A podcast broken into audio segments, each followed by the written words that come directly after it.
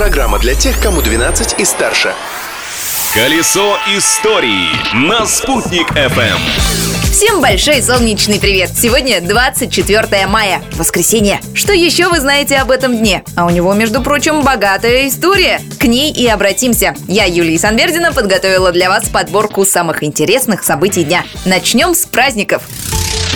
Сегодня нужно особенно много говорить и писать, чтобы обратить внимание на то, как это здорово. Православная церковь 24 мая чествует святых Кирилла и Мефодия, а потому мы, люди светские, отмечаем День славянской письменности и культуры. События дня.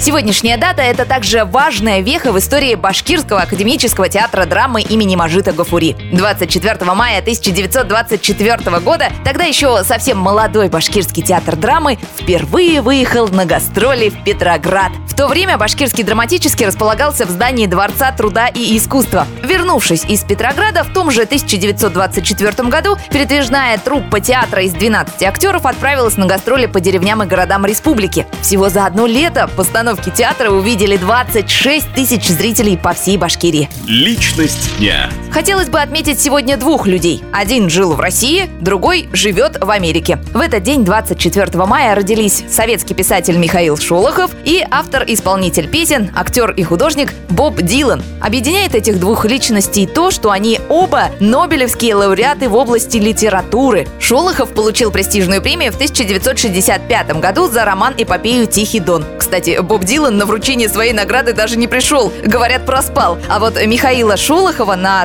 церемонию собирали всей страной. Для того, чтобы соответствовать дресс-коду, Михаилу Александровичу пришлось просить у советских властей деньги на фраки для себя и сыновей и платье в пол для супруги и дочерей. Жене еще и норковые манто закупили. Потраченные на одежду деньги Шолохов вернул СССР, получив денежный приз в размере 50 тысяч долларов, прилагающийся к Нобелевской премии. Не спать! Нет, это не запрещено, но пока не очень уместно. Ведь этот день продолжается. Но я, Юлия Санбердина, уже думаю о дне завтрашнем. Чем он запомнился в истории, какими праздниками и открытиями порадует, и кого нужно не забыть поздравить. Обо всем этом завтра на Спутник ФМ. А пока наслаждайтесь жизнью, не стесняйтесь. Колесо истории на «Спутник FM.